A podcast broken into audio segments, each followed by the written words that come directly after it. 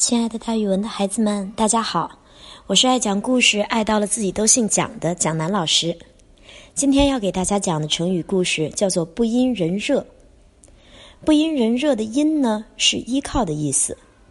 这个故事出自汉朝的时候，有一个叫梁鸿的人，不趁他人的热灶烧火煮饭，比喻为人孤僻高傲。现在呢，我们也用这个成语来比喻不依赖别人，很独立。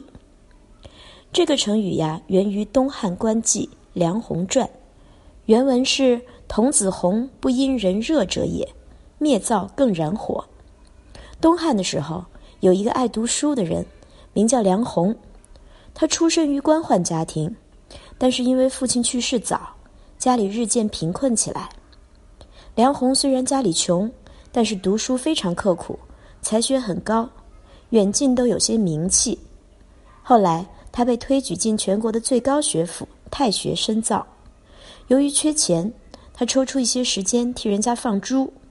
为此，太学里有一些有钱人家的子弟瞧不起他，说：“看看看那个穷书生，他居然放猪挣钱。”但是梁鸿人穷志不穷，逐步养成了非常孤傲的脾气，不把有钱人家的子弟放在眼里，就是一日三餐也和他们分开，自己做饭。有一天，一个同学生火做饭之后，看到梁红还没有生火，就友好的请梁红用他的热炊具煮饭。但是梁红不领他的情，高傲地说：“我梁红从来不用别人热的炊具煮饭，我要重新生火。”梁红说罢，在自己的冷灶上生起火来煮饭。三年之后呀，梁红从太学毕业，回到家乡，娶了个叫孟光的丑姑娘。在霸陵山隐居起来。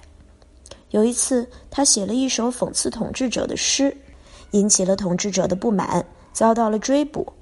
梁鸿带了孟光逃到了江南地区，以当佣工为生，一生贫困不堪，最后呀，悲惨的死去了。那么这个故事里面呢，梁鸿其实是独立，不依靠别人过了头，有点孤僻，有点冷傲了。但是在目前呢，我们用不因人热造句，经常造的都是褒义的句子。比如说，这个姑娘一生独立，不因人热，终于做成了属于自己的一番大事业。好了，那今天的讲故事就讲到这里。蒋老师的讲故事会三百六十五天不停讲下去，请大家关注蒋老师在喜马拉雅上面的讲故事专栏哦。咱们明天见。